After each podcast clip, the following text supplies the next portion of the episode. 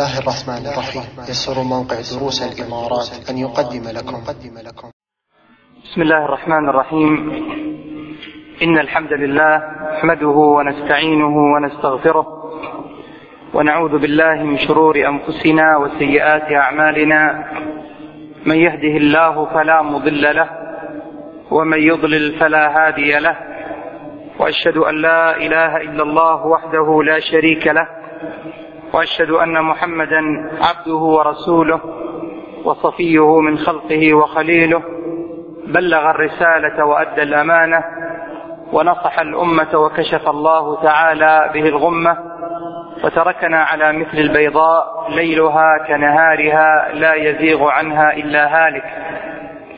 فاللهم صل وسلم وزد وبارك على محمد بن عبد الله الرحمة المهداة والنعمة المسداة وعلى آله وأصحابه وإخوانه ومن اهتدى بهداه.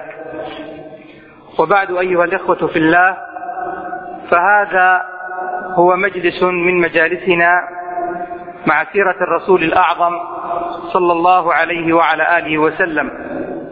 هذه السيرة العطرة المباركة التي فيها من الدروس والعبر ما لا يعلمه إلا الله سبحانه وتعالى. وكما تعلمون بارك الله فيكم أننا نسير مع هذه السيرة في كتاب صحيح السيرة النبوية لمؤلفه الشيخ إبراهيم العلي. جزاه الله خيرا. وكنا قد توقفنا في الفصل الثاني عند الكلام على البشارة بالرسول عليه الصلاة والسلام. وذكرنا لكم أن الله سبحانه وتعالى قد بشر الناس قبل بعثة رسول الله عليه الصلاة والسلام والمراد بالناس أهل الكتاب وأصحاب الكتب السماوية كالتوراة والإنجيل والزبور. بشرهم ربنا جل وعلا في كتبهم وتأكد هذا في كتابنا بشرهم بنبوة الرسول صلى الله عليه وعلى آله وسلم. وكذلك الأنبياء عليهم الصلاة والسلام كانوا يبشرون أقوامهم أن هناك نبيا سيبعث في آخر الزمان يدعو إلى توحيد الله سبحانه وتعالى.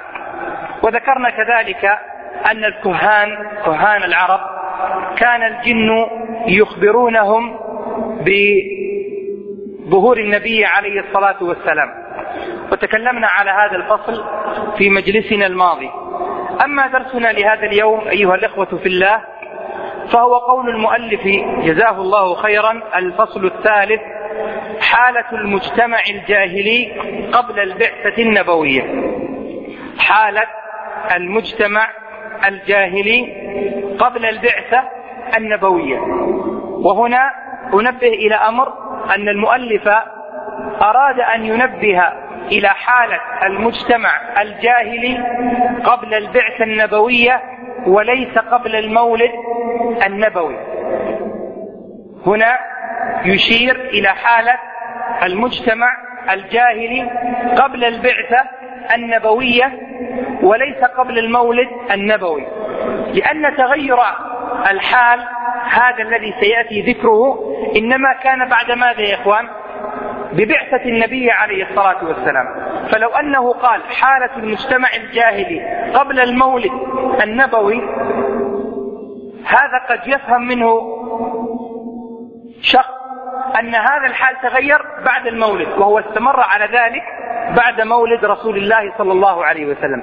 إذا تغير هذا الحال ما ما بدأ بالمولد وإنما بدأ بماذا؟ وإنما بدأ ببعثة رسول الله صلى الله عليه وسلم وبقول الله جل وعلا في سورة اقرأ اقرأ باسم ربك الذي خلق خلق الإنسان من علق اقرأ وربك الأكرم الذي علم بالقلم علم الإنسان ما لم يعلم. وكما يقولون أيها الإخوة في الله الإنسان ابن بيئته هذا هو الغالب. أن الإنسان ابن بيئته يتطبع بطباعها ويتأثر بأخلاقها وخصالها وهذا هو الغالب في كل إنسان. فأولا ننظر ما هو حال المجتمع الذي بعث فيه الرسول صلى الله عليه وعلى آله وسلم. هذا المجتمع يعرف بأنه مجتمع جاهلي. يعرف بأنه مجتمع جاهلي. وعلى هذا فالجاهلية هي الزمان الذي كان من بعد بعثة عيسى إلى بعثة محمد صلى الله عليه وعلى وسلم. فإذا قيل الجاهلية أو مرحلة الجاهلية فالمراد بها زمنا المراد بها زمنا من بعثة عيسى أو من موت عيسى عليه الصلاة والسلام إلى بعثة رسول الله صلى الله عليه وعلى وسلم. عيسى إلى الرسول عليه الصلاة والسلام. من موت عيسى من من رفع عيسى أحسن. من رفع عيسى هذا خطأ يعني دون قصد. من رفع عيسى عليه الصلاة والسلام بل رفعه الله إليه إلى بعثة الرسول صلى الله عليه وعلى وسلم. هذه هي الجاهلية زمنا. أما الجاهلية وصفا أما الجاهلية وصفا فهي العادات والتقاليد والأخلاق التي كانت عند الجاهلية. فالآن هل يجوز للإنسان أن يقول أن المجتمع اليوم يعيش في جاهلية؟ الجواب لا لماذا؟ لأنه ببعثة رسول الله صلى الله عليه وسلم جاء النور وطمست معالم الجاهلية. لكن لا يمنع أن تكون هناك بعض الأخلاق التي كانت عند الجاهليين لا زال يتطبع بها ماذا؟ بعض المسلمين. أما أن يقال أن أمة الإسلام اليوم صارت أمة جاهلية بأسرها أو بغالبها فنقول هذا كلام ليس بصحيح وليس بسديد بل هذا فيه تكفير للمسلمين. هذا فيه ماذا؟ فيه تكفير للمسلمين. إذا الجاهلية هي المرحلة الزمنية التي كانت قبل بعثة رسول الله صلى الله عليه وعلى آله وصحبه وسلم. ما هو حال هذا المجتمع أيها الإخوة الكرام؟ المؤلف ذكر لنا عددا من الأحاديث التي فيها إشارة إلى بعض صور هذه الحالة. وهناك أمور سنذكرها إن شاء الله تعالى بعد أن نتكلم على الأحاديث التي أوردها المؤلف. جزاه الله خيرا. يقول المؤلف حالة المجتمع الجاهلي قبل البعثة النبوية. حديث أم سلمة يعني الحديث الرابع عشر حديث أم سلمة وهي زوج النبي عليه الصلاة والسلام رضي الله عنها في قصة الهجرة إلى الحبشة ومحاورة جعفر رضي الله تعالى عنه للنجاشي. أم سلمة من السابقات في الإسلام وكانت متزوجة لأبي سلمة واسمها زينب وهي من أمهات المؤمنين. تزوجها نبينا عليه الصلاة والسلام بعد وفاة زوجها أبي سلمة. فهي كانت ممن هاجر إلى الحبشة في الهجرة الأولى وفي الهجرة الثانية. وتعلمون أن قريش أرسلت اثنين من رجالها وصناديدها للإيقاع بالمسلمين في الحبشة حتى يردهم ملكها وهو النجاشي إلى قريش. وهم غرضهم من هذا ضرب الدعوة الإسلامية وضرب الإسلام في مهده ومنع هذا الدين من الانتشار. وأن يبحث له عن موطن وعن أرض يقف عليها. فلما جاء عمرو بن العاص رضي الله تعالى عنه وأرضاه وكان حين كافرا ومن معه إلى النجاشي وحاولوا الإيقاع وتشويه صورة المسلمين إلى النجاشي. النجاشي ماذا فعل يا إخوان؟ دعاهم أي دعا المسلمين وعلى رأسهم جعفر بن أبي طالب رضي الله تعالى عنه وأرضاه ووقعت تلك المحاورة اللطيفة ستأتي الإشارة إليها لاحقا. وقعت تلك المحاورة اللطيفة بين النجاشي وبين من؟ وبين جعفر رضي الله تعالى عنهما. هنا قال المؤلف رضي الله تعالى عنه ولو أنه قال رضي الله تعالى عنهما لكان أولى. لأن النجاشي هذا أصحم أسلم. هذا أسلم رضي الله تعالى عنه وأرضاه وصلى عليه النبي صلى الله عليه وسلم صلاة الغائب. فلو أن المؤلف قال ومحاورة جعفر رضي ومحاورة جعفر للنجاشي رضي الله تعالى عنهما لكان أولى. لكن المؤلف طبعا ربما لم ينتبه لمثل هذا المعنى. فلما وقع الحوار بدأ النجاشي يسأل وهكذا يا إخوان لابد للإنسان أن يتثبت وأن يتحرى وأن لا يستعجل في إلقاء الأحكام على الآخرين. فسأله عن هذا الدين وعن هذه الرسالة وعن هذا النبي الذي جاءه وعن حالهم وعن قولهم في عيسى وفي مريم عليهما الصلاة والسلام. فكان مما ذكر جعفر صورا من أو صور من حال العرب قبل بعثة النبي عليه الصلاة والسلام. وهذا ابن للعرب. ومن أبناء قريش. وممن تربى في مكة. يصف هذا الحال. يقول أيها الملك وهذا يا إخوان من الأدب ومن الحكمة أيضا في الخطاب. فيقول أيها الملك كنا قوما أهل جاهلية نعبد الأصنام. يصرفون العبادة لغير الله عز وجل. ونأكل الميتة ونأتي الفواحش ونقطع الأرحام ونسيء الجوار يأكل القوي منا الضعيف فكنا على ذلك. فهذه بعض حالة العرب في المجتمع الجاهلي. أنهم يعبدون الأصنام يأكلون الميتة يأتون الفواحش يقطعون الأرحام يسيئون الجوار يأكل القوي منهم الضعيف.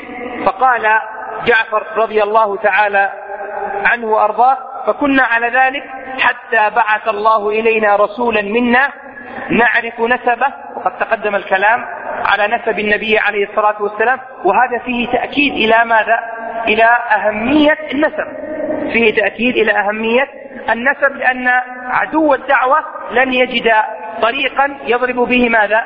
دعوة رسول الله صلى الله عليه وسلم فقال نعرف نسبه وصدقه وأمانته وعفافه. فدعانا إلى الله تعالى لنوحده ونعبده. انظروا يا إخوان إلى توحيد الله عز وجل. يعرضه جعفر لمن؟ للنجاشي. لنوحده ونعبده. ونخلع يعني نترك ونخلع ما كنا نعبد نحن وآباؤنا من دونه من الحجارة والأوثان.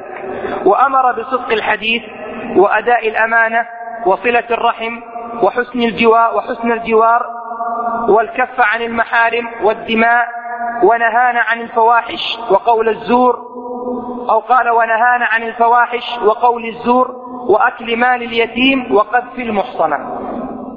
فجعفر رضي الله تعالى عنه وأرضاه باختصار يا إخوان يذكر عددا من الصور القبيحة والأخلاق الرذيلة التي كانت موجودة عند عند العرب. فإذا المجتمع الذي بعث فيه النبي عليه الصلاة والسلام كان مجتمعا جاهليا. مجتمعا يعبد غير الله سبحانه وتعالى. مجتمعا في حالات كثيرة كانت عنده أخلاق سيئة. من أذية الجار من أخلاق سيئة مع القريب ومع البعيد. وستأتي إن شاء الله أيضا الإشارة إلى بعضها. هذه صورة قاتمة إلى المجتمع الذي بعث فيه الرسول صلى الله عليه وعلى آله وسلم. ثم قال المؤلف حديث أبي مالك الأشعري رضي الله تعالى عنه أن رسول الله صلى الله عليه وسلم قال: أربع في أمتي من أمر الجاهلية لا يتركونهن. اولا قوله أربع هذه ليست على سبيل الحصر وإنما على سبيل المثال. ولذلك هناك كتاب مسائل الجاهلية لشيخ الإسلام محمد بن عبد الوهاب النجدي رحمه الله تعالى جمع الكثير من صور ومسائل الجاهلية التي لا بد أن نحذرها وألا نقع فيها وهي أكثر من أربع. لكن هنا الرسول عليه الصلاة والسلام ذكر أربعا إما على سبيل بيان أهميتها وخطورتها أو أن هذا من باب التعليم أنك تذكر أربع حتى تحفظ ثم تذكر بعد ذلك ثلاث حتى تحفظ وهكذا.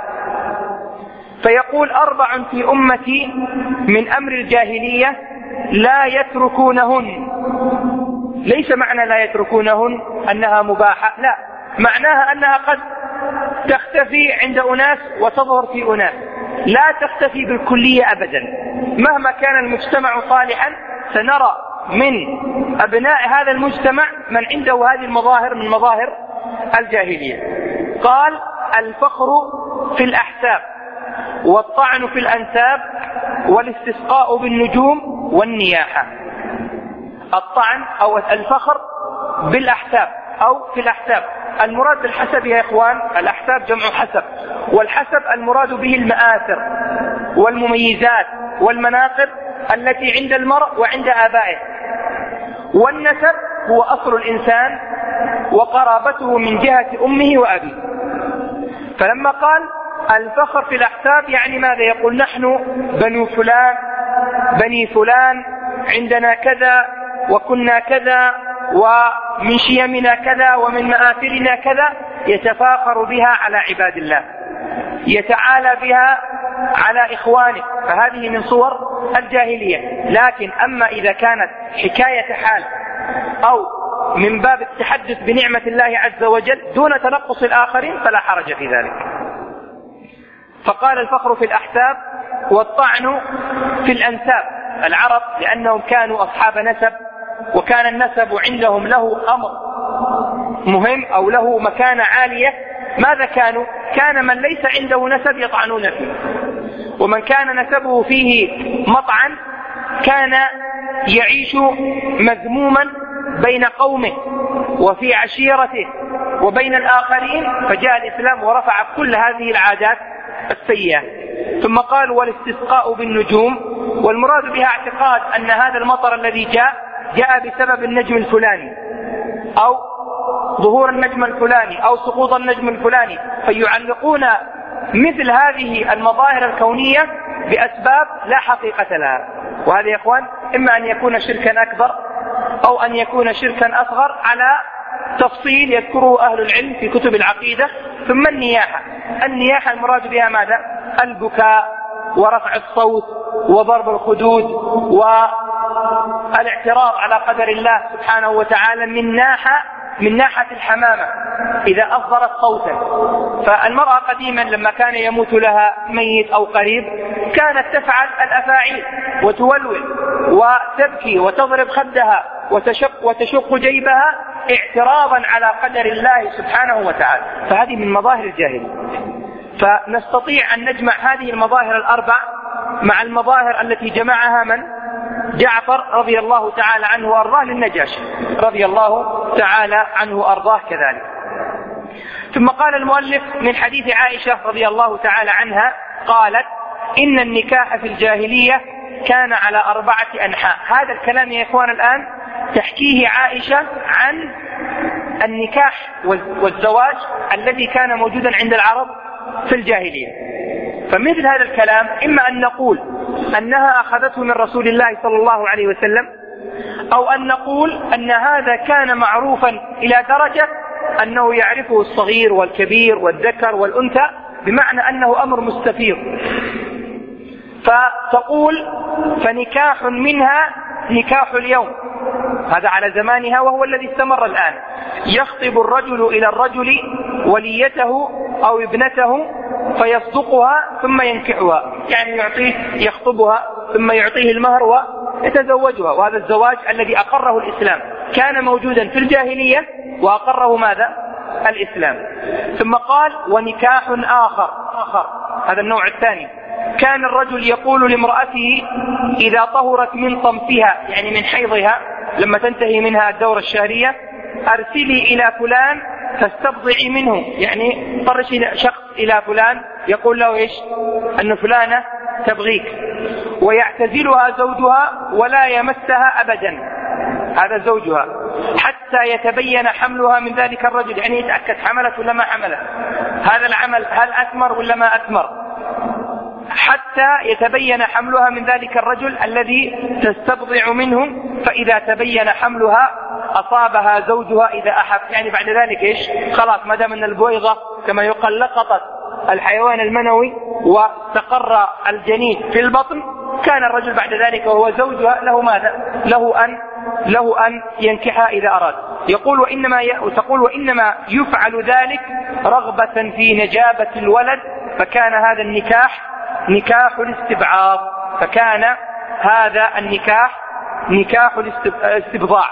فكان هذا النكاح نكاح الاستبضاع. فإذا هذه صورة من صور النكاح القبيحة جدا التي كانت ماذا؟ عند العرب. والصورة أظنها واضحة لكم. يقول ونكاح آخر يجتمع الرهط وهم من الثلاثة إلى العشرة. يجتمع الرهط ما دون العشرة. فيدخلون على المرأة كلهم يصيبها. يعني يجامعونها في مكان واحد وفي زمن واحد.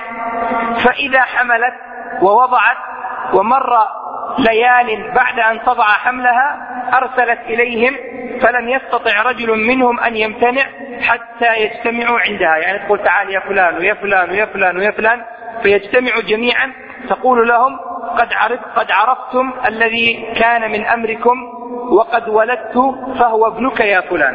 تختار إيش؟ من هو الرجل الذي تنسب له ماذا؟ تنسب له الولد؟ تسمي من أحبت باسمه فيلحق به ولدها لا يستطيع أن يمتنع به, الرجل. فهذا أيضا نوع من أنواع النكاح. يعني ما كان يعتبر زنا كان يعتبر إيش؟ نكاح عند عند العرب. تقول عائشة والنكاح الرابع يجتمع الناس الكثير فيدخلون على المرأة لا تمنع من جاءها بالرضا. وهن البغايا يعني الزانيات كن ينصبن على أبوابهن رايات. وفي بعض الأحاديث أنها رايات حمراء. تضع عند خيمتها ماذا؟ راية حمراء. فيجتمع الناس ماذا؟ إليها. فمن أرادهن دخل عليهن. فإذا حملت إحداهن وضعت حملها جمعوا لها ودعوا لهم القافة. القافة الناس المتميزين في معرفة الشبه. هذا الولد من يشبه؟ قيل لهم قافة من القفا. قيل أنهم كانوا ينظرون إلى قفا الرجل وهذا يا إخوان كان معروف عند العرب. كان العرب أحيانا يميزون الإنسان من آثار أقدامه. إذا رأوا آثار أقدام في الصحراء يقولون هذه آثار أقدام فلان أو هذه آثار أقدام خيل فلان أو إبل فلان. وكذلك كانوا يميزون ماذا؟ يميزون يقولون فلان ابن فلان. إما من أصابع قدميه وإما من ماذا؟ من القافة ومؤخرة الرأس يميزون هذا إلى من؟ إلى من يعود من الآباء. تقول ودعوا لهم القافة ثم ألحقوا ولدها بالذي يرون. يعني هذول يجتمعوا يشكلوا لجنة يقولوا له هذا ما يشبه فلان 20% يشبه فلان 40% يشبه فلان 70% يشبه فلان إذا ماذا؟ ينسبونه إلى فلان هذا. يقول تقول ثم ألحقوا ولدها بالذي يرون فالتاطه به يعني يصير نسبه راجعا له ودعي ابنه لا يمتنع من ذلك يعني ما يستطيع أن يقول إيش؟ أن هذا ليس ولدا لي فيقال فلان ابن فلان. فلما بعث محمد بالحق أي بدين الإسلام وبتوحيد الله عز وجل وبالأخلاق الفاضلة هدم نكاح الجاهلية كله إلا نكاح الناس اليوم. وهذه يكون من أسوأ العادات التي ماذا؟ التي كانت عند العرب. هذا من أسوأ العادات التي كانت عند العرب لكن ليس عند كلهم كما سيأتي إن شاء الله. يقول المؤلف وعن سعيد بن المسيب. وأنتم تعرفون من هو سعيد بن المسيب؟ هو أبو محمد. سعيد بن المسيب إمام من أئمة التابعين والده من أصحاب رسول الله صلى الله عليه وسلم. وسعيد هذا أدرك أبا بكر الصديق وأدرك عمر وكان أعلم أهل, زم أهل, أهل زمانه بسنة الرسول صلى الله عليه وعلى آله وسلم. وكان إمام أهل المدينة. عن سعيد بن المسيب قال البحيرة التي يمنع درها للطواغيت ولا يحلبها أحد من الناس والسائبة التي يسيبونها لآلهتهم فلا يحمل عليها شيء.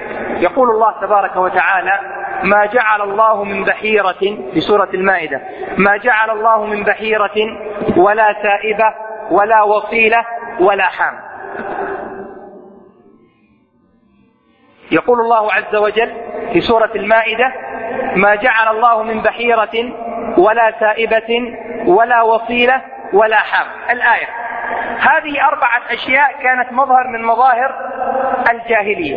فما المراد بالبحيرة والسائبة والوصيلة والحامي؟ السائبة أو البحيرة يقول التي يمنع درها للطواغيت. يعني نوع من أنواع الإبل نوع من أنواع الإبل كان حليبها لا يستخدمه الناس لا يشربه الناس وإنما يجعل لمن؟ للأصنام للطواغيت. سماها سعيد بن المسيب طواغيت لأنها طواغيت كانت تعبد من دون الله سبحانه وتعالى. كانوا يحرمون على أنفسهم لبنها. وخيرها وصوفها ودرها وكل ما يأتي منها. فهذا تحريم شيء لشيء أحله الله سبحانه وتعالى. هذا تحريم لشيء أحله الله عز وجل. بعض العلماء يقول المراد بالسائبة هي الناقة التي تلد عشرا من الإناث. فإذا جاءت ناقة وولدت عشرا من الإناث كانوا لا يستفيدون منها أبدا وإنما يسيبونها وإنما ماذا؟ وإنما كانوا يسيبونها ولا يلمسونها أبدا. والبحيرة يقولون هي ابنة من؟ السائبة. البحيرة هي ابنة السائبة التي كذلك تأتي بماذا؟ بعشر من الإناث. هي ابنة السائبة التي تأتي ماذا؟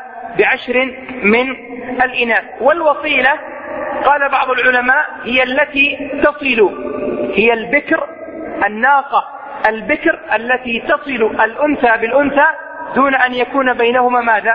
دون أن يكون بينهما ذكر. طيب ما الذي يميزها عن غيرها؟ الذي يميزها عن غيرها أنها بكر. أنها ماذا؟ أنها بكر. وأما الحامي ما جعل الله من بحيرة ولا سائبة ولا وصيلة ولا حام الحامي هو فحل الإبل الذي كان الذي كانت تركب به الإبل فيأتي بعشر من الإناث. فتلاحظون أنهم كانوا يعظمون ماذا؟ يعظمون الإناث من الإبل ويجعلون لها أحكاما خاصة. كانوا لا يلمسونها أبدا. لا يحملون عليها شيئا أبدا. يسيبونها في الصحراء أو بين أزقة آه ماذا؟ قراهم أو أماكن معيشتهم لا يلمسونها أبدا. المشكلة في هذا يا إخوان أنهم حرموا شيئا ما حرمه الله عز وجل عليهم ما حرمه الله عز وجل عليهم. وأول من سيب السوائب هو من؟ هو عمرو بن لحي الخزاعي وقد أشار إلى هذا المؤلف جزاه الله خيرا. قال وقال أبو هريرة رضي الله تعالى عنه قال قال النبي صلى الله عليه وسلم رأيت عمرو ابن عامر ابن لحي الخزاعي. يجر قصبه يعني أمعاءه في النار وكان أول من سيب السوائب تعلمون يا إخوان أن مكة أو أن جزيرة العرب ما كان فيها أحد. لما هاجر إبراهيم بهاجر وولدها إسماعيل وضعهما في مكة بواد غير ذي زرع كما في كتاب الله سبحانه وتعالى. ثم انهدم سد مأرب في جنوب الجزيرة في بلاد اليمن. فخرجت قبيلة جرهم وقيل قبيلة العماليق وبعض القبائل العربية وانتشرت. منها قبائل ذهبت إلى جهة عمان ومنها قبائل تحركت إلى شمال الجزيرة ومنها قبائل ذهبت إلى مكة إلى أرض الحجاز بين مكة والمدينة. هذه القبائل التي خرجت هي القبائل العاربة الآن يقال مثلا أهل اليمن أصل العرب لماذا؟ لأنهم قبائل عاربة هم أصل العرب الذين كانوا في جنوب الجزيرة لما ذهبوا لما ذهبت جرهم إلى مكة وكان فيها هاجر وقد وقعت لها قصة زمزم وستأتي الإشارة إليها عاشوا مع من؟ مع هاجر ومع ولدها إسماعيل على أن يكون أمر الماء إلى من؟ إلى هاجر وإلى إسماعيل. تزوج إسماعيل منهم. إسماعيل عليه الصلاة والسلام تزوج منهم وكان أول من تكلم اللغة العربية التي تكلمت بها قريش. هؤلاء كانت عندهم لغة اللغة الحميرية أو اللغة القديمة. أخذها إسماعيل وهذبها ونطق بلغة قريش التي نعرفها الآن. فكان أول من تكلم باللغة العربية هو من؟ هو إسماعيل. من نسل إسماعيل خرج فلان وفلان وفلان وفلان عدنان إلى عدنان بعد ذلك إلى رسول الله صلى الله عليه وعلى وسلم. من جاء من هذا النسب ماذا يقال له يا إخوان؟ من العرب المستعربة. يقال له من العرب المستعربة. هذا هو هذه شجرة العرب في الجزيرة. العرب بعد ذلك إسماعيل كان له أولاد كثر وعدنان له أولاد كثر. وهذه القبائل ما لها يا إخوان؟ أو هؤلاء الأبناء كان لكل واحد منهم أبناء حتى انتشرت العرب المستعربة في جزيرة العرب. فكانت هناك قريش بما فيها من القبائل الكثيرة والعشائر الكثيرة وبعضهم ذهب إلى خارج قريش. كان هناك بنو تميم بنو تغلب وغير ذلك من قبائل العرب. من هؤلاء قبيلة خزاعة. وقبيلة خزاعة كانت قريبة من مكة أو كانت في مكة. كان سيدها عمرو بن لحي الخزاعي. كان معروفا بالخير والصدقة وعمل المعروف فكان العرب وخزاعة بالذات يعظمونه وكان فيما يظهر أنه إما أنه صاحب تجارة أو كان صاحب رحلات. ولذلك ذهب إلى بلاد الشام ورآهم هناك يعبدون الأصنام يصنعونها ويعبدونها فعاد ومعه ماذا؟ ومعه بعض الأصنام التي أتى بها إلى أين؟ إلى مكة المكرمة. وكان مما أتى به صنم هبل. كان صنم هبل وكان من العقيق الأحمر وكانت يده مقطوعة ثم بعد ذلك ماذا؟ صنعت له قريش يدا تكملة لهذه اليد المقطوعة. الشاهد أن هذا الرجل هو الذي أتى بالأصنام. وكان أول من سيب السوائر العرب قبل هذا الرجل كانت على ملة من يا إخوان؟ على ملة إبراهيم وإسماعيل عليهم الصلاة والسلام أو عليهما الصلاة والسلام. لكن بهذه البداية من هذا الرجل بدأ ماذا؟ تسييب السوائر طبعا الشرك بدأ بعد قوم نوح لكن في جزيرة العرب وبعد إبراهيم وإسماعيل عليهم الصلاة والسلام بدأت مظاهر الشرك عند العرب بسبب ماذا؟ بسبب هذا الرجل ولذلك يتحمل أوزار تلك الأجيال الكثيرة من العرب التي عبدت غير الله عز وجل وكان سببا في تحريف دين إسماعيل ودين إبراهيم عليهم الصلاة والسلام. فيقول عليه الصلاة والسلام رأيت عمرو بن عامر بن لحي الخزاعي يعني رآه في النار يجر قصبه أي أمعاءه في النار وكان أول من سيب السوائب. يعني الإبل وإناث الإبل التي كانت العرب ماذا؟ تسيبها وتطلقها ولا تحرمها أو ولا تتعدى عليها. يقول المؤلف عن ابن عباس رضي الله تعالى عنهما قال إذا سرك أن تعلم جهل العرب يعني الجاهلية التي كانت عند العرب فاقرأ ما فوق الثلاثين ومئة في سورة الأنعام قد خسر الذين قتلوا أولادهم سفها بغير علم وحرموا ما رزقهم الله افتراء على الله كما تقدم في السوائب قد ضلوا وما قد ضلوا وما كانوا مهتدين فابن عباس رضي الله تعالى عنه وأرضاه استدل على الجاهلية التي كانت عند العرب بماذا يا إخوان؟ بما في كتاب الله سبحانه وتعالى ولذلك يستطيع الإنسان الآن أو يستطيع باحث أن يمر على الآيات في كتاب الله عز وجل ويجمع مظاهر الجاهلية من كتاب الله سبحانه وتعالى يستطيع الإنسان أن يجمع مظاهر الجاهلية استئناسا واستنادا إلى طريقة من؟ إلى طريقة عبد الله بن عباس رضي الله تعالى عنهما فهذه يا إخوان بعض مظاهر الجاهلية والأخلاق السيئة والمذمومة التي كانت عند العرب قبل بعثة الرسول صلى الله عليه وعلى آله وسلم. من هذه العادات الزنا. الزنا كان منتشرا عند العرب وكان منتشرا انتشارا عظيما وقد تقدم حال البغايا في حديث عائشة رضي الله تعالى عنها وأرضاها. من العادات القبيحة التي كانت عند العرب الحروب والغارات والسطو الذي كان يقع إما بين القبائل أو كانوا أو كانت القبيلة تغير على قافلة من القوافل. ويكفي أن تعرفوا أن حرب البسوس مثلا استمرت أربعين عاما. في شأن ماذا يا إخوان؟ في شأن ناقة. حرب البسوس استمرت أربعين عاما وسالت الدماء بين بكر وتغلب. أربعين عاما سالت إلى الركب في شأن ماذا يا إخوان؟ في شأن ناقة واحدة. قتلها فلان ف أو ضربها فلان بسهم فجاء فلان فقتل فلان فأراد أن ينتقم فلان فهجمت هذه القبيلة وردت الثانية وإذا بهم يستمرون أربعون عاما. هذا حال حرب البسوس. هناك حرب داحس والغبراء. وداحس ناقة والغبراء ماذا؟ والغبراء ناقة. والأوس والخزرج أنتم تعرفون كيف كانوا في المدينة. كانت الحرب أيضا بينهم سجال ومن أشهر معاركهم حرب بعاد. إلى غير ذلك من صور الحروب التي كانت ماذا؟ التي كانت عند العرب. وهذه يا إخوان تدل إلى حد ما من جهة على ماذا؟ على خفة العقل. تدل على خفة العقل التي كانت عند هؤلاء الذين يتقاتلون في مثل هذه الأمور.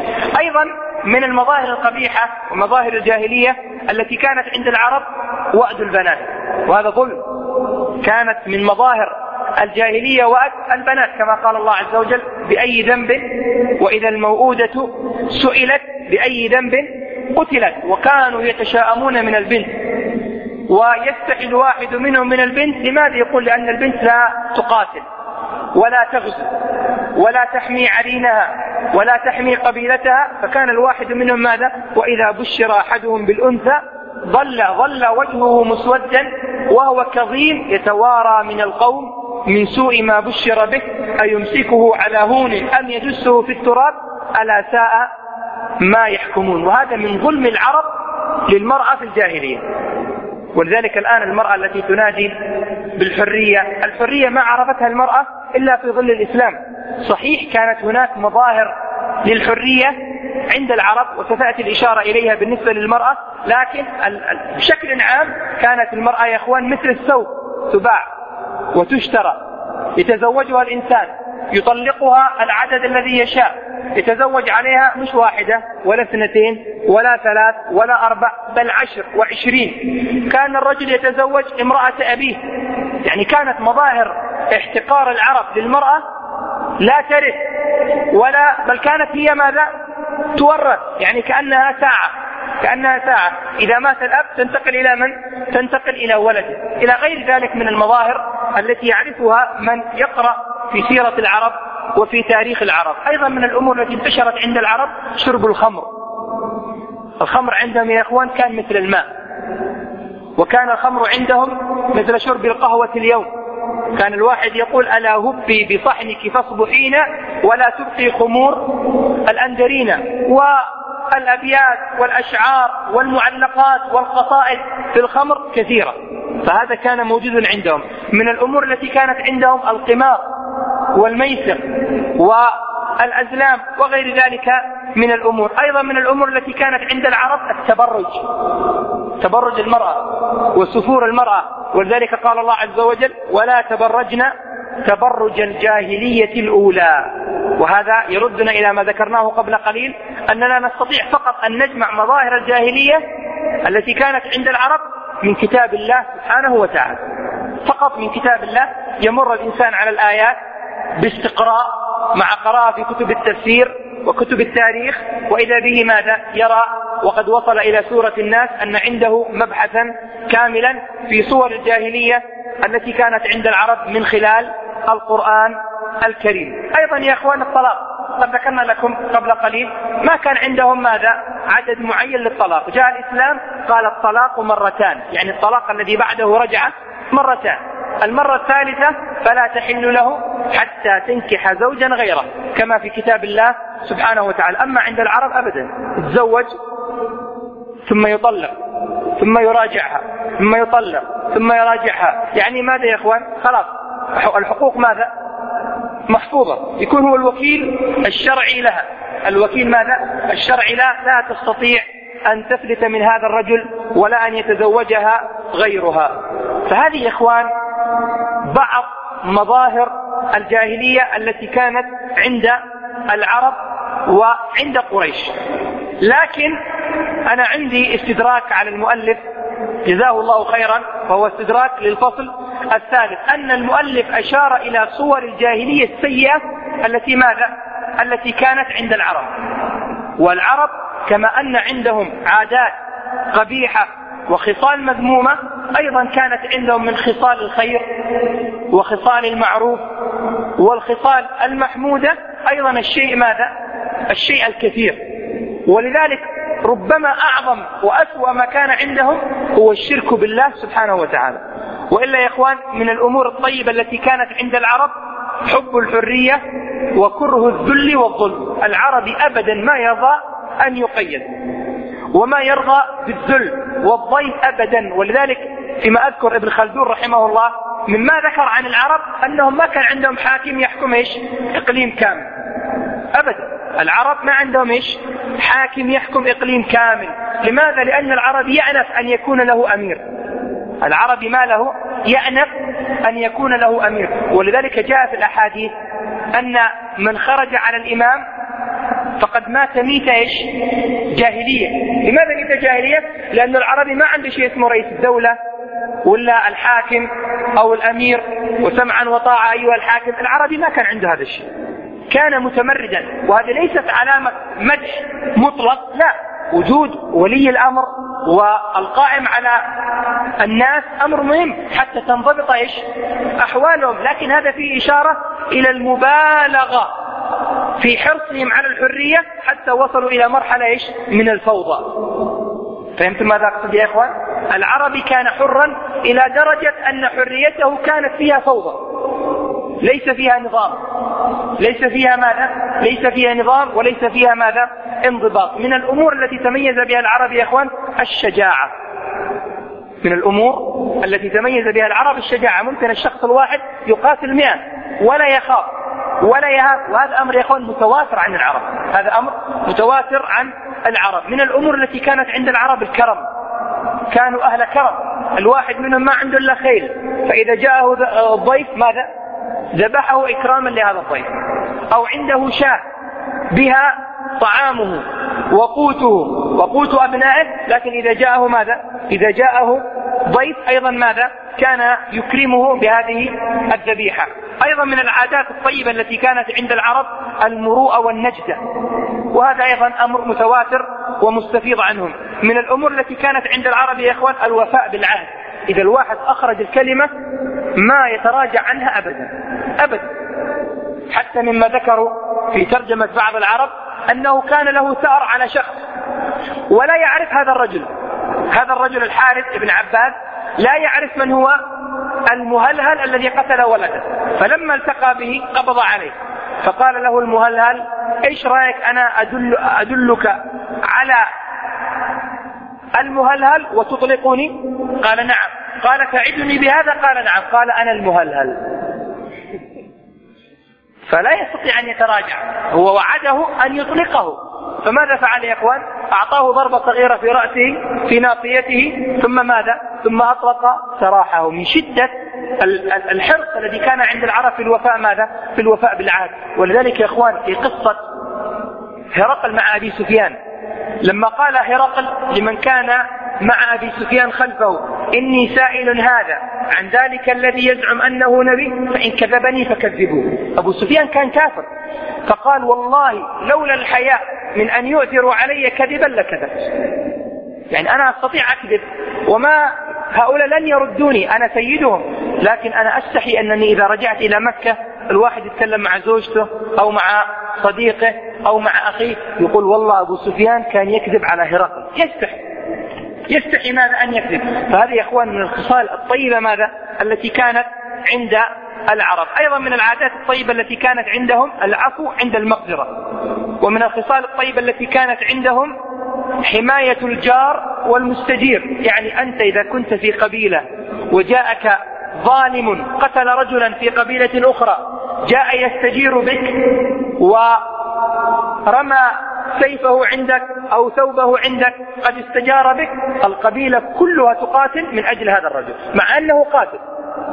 فكانت عندهم نخوة ورجولة وشجاعة ومروءة وحماية للجار. القبيلة تدافع عن أختها بصورة عظيمة وفيها يعني ماذا؟ ملامح طيبة. فيها ماذا؟ فيها ملامح طيبة ولذلك الإسلام جاء بهذه المعاني إيش؟ وما وما أبطلها وإنما هذبها. جاء الإسلام فأقر مثل هذه المعاني وهذبها. أيضا يا إخوان من الأمور التي كانت عند العرب أنهم يتفاخرون بالكلام. كانوا أهل بلاغة وأهل فصاحة يتفاخرون بالكلمة وبالذات إيش؟ الشعر. فجعلوا تاريخهم وحضارتهم وأنسابهم في كلماتهم وأشعارهم. فالذي يريد أن يقرأ تاريخ العرب لا يستطيع أن يعرف تاريخ العرب وعادات العرب إذا استغنى عن شعرهم لا يستطيع. ولذلك من أعرف الناس بأشعار العرب من؟ بعادات العرب الشعراء. من أعرف الناس بأشعار العرب ماذا الشعراء؟ وأنتم تعرفون يعني أمور الأسواق التي كانت سوق مجنة وسوق عكاظ. هذه الأشعار التي كانت تلقى فيها أبيات الشعر والقصائد والمعلقات وتسير بها الركبان. وهذا يدل على قوة الحافظة التي كانت عند العرب. وهذه يا إخوان يقول بعض أهل العلم من أسباب اختيار الله عز وجل لهذه الأمة للعرب دون غيرها من الأمم لأن يبعث فيها ماذا؟ نبيه في آخر في آخر الزمان. فهذه يا إخوان كلها مظاهر طيبة وخصال حميدة كانت عند العرب. ولذلك اختار الله عز وجل هذا الجنس فاصطفى منه من؟ نبي آخر الزمان وهو محمد بن عبد الله صلى الله عليه وسلم. الفرس كانت عندهم علوم والهند كانت عندهم فلسفة واليونان كانت عندهم ماذا يا إخوان؟ كانت عندهم ها؟ لا أهل اليونان لا كانت عندهم عبقرية. أهل اليونان كانت عندهم عبقرية وخيالات. كانت عندهم عبقرية وخيالات. والرومان كانت عندهم فنون وزخارف. فكانوا أهل حضارة. لكن هؤلاء كانت ماذا؟ ضمائرهم ملوثة. وكانت فطرهم غير سليمة. فلا يستطيعون الحفظ كالعرب. لا يستطيعون الحفظ كالعرب. ودخلت الأمور الفلسفية والعقلية والإلهية التي ورثوها من أرسطو وأفلاطون وهؤلاء الجماعة من الفلاسفة وبالتالي لم يكن مناسبا أن يبعث الله عز وجل ماذا؟ نبيه صلى الله عليه وسلم منهم. وإنما اختار الله عز وجل العرب. اولا لانهم أهل حافظه ولأن عندهم من الخير أمر كثير أكثر من ماذا؟ أكثر من غيرهم ولذلك أنا أستغرب من المؤلف لما يتكلم على حالة المجتمع الجاهلي قبل البعثة النبوية كيف فقط يشير إلى الجوانب السلبية عند العرب ولا يشير إيش؟ إلى الجوانب الإيجابية، أنا أعتبر هذا قصور، هذا رايي وقد أكون مخطئا فيه لكنني أعتبر أن هذا قصور من المؤلف كان على الأقل يحتاج إلى أن يشير. لا سيما يا إخوان أن شيخ الإسلام ابن تيمية رحمه الله نقل الإجماع على أن جنس العرب أفضل من غيره. جنس العرب أفضل من ماذا؟ أفضل من غيرهم، لكن ليس معنى هذا أن أفرادهم أفضل من غيرهم، لا، لا فرق لعربي على عجمي إلا بالتقوى، وإن أكرمكم عند الله أتقاكم، لكن كجنس بما عندهم من خصال، بما عندهم من إيجابيات، بما عندهم من صفات حميدة، فالعرب هم أفضل ماذا؟ أفضل من غيرهم، وقد ذكرنا لكم حينما تكلمنا عن نسب رسول الله صلى الله عليه وسلم أننا نستفيد من دراستنا لهذا النسب أننا نحب نسب رسول الله صلى الله عليه وسلم. وأننا نميز هذا النسب عن غيره.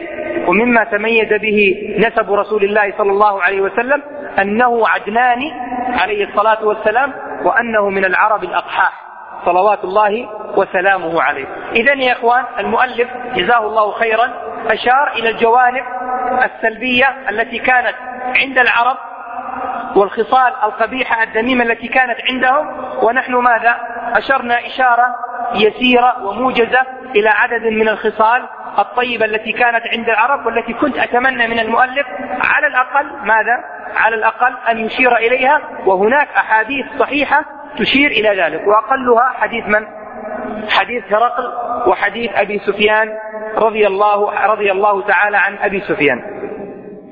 فاذا يا أخوان هذه هي حالة العرب وحالة المجتمع الجاهلي لكن من أسوأ ما كان عندهم أنهم كانوا يعبدون غير الله وكانوا يصرفون العبادة لغير الله سبحانه وتعالى ما نعبدهم إلا ليقربونا إلى الله زلفى فأرسل الله عز وجل نبيه صلى الله عليه وسلم داعيا إلى دين الإسلام ليحيي دين إبراهيم الحنيفية التي كانت عند العرب ببعثة إبراهيم عليه الصلاة والسلام وليدعوهم إلى توحيد الله عز وجل وليبطل العادات القبيحة وليهدم العادات القبيحة التي كانت عند العرب ويقر ما عندهم من أخلاق طيبة. ولذلك يا إخواني يقول عليه الصلاة والسلام إنما بعثت لأتمم هي موجودة.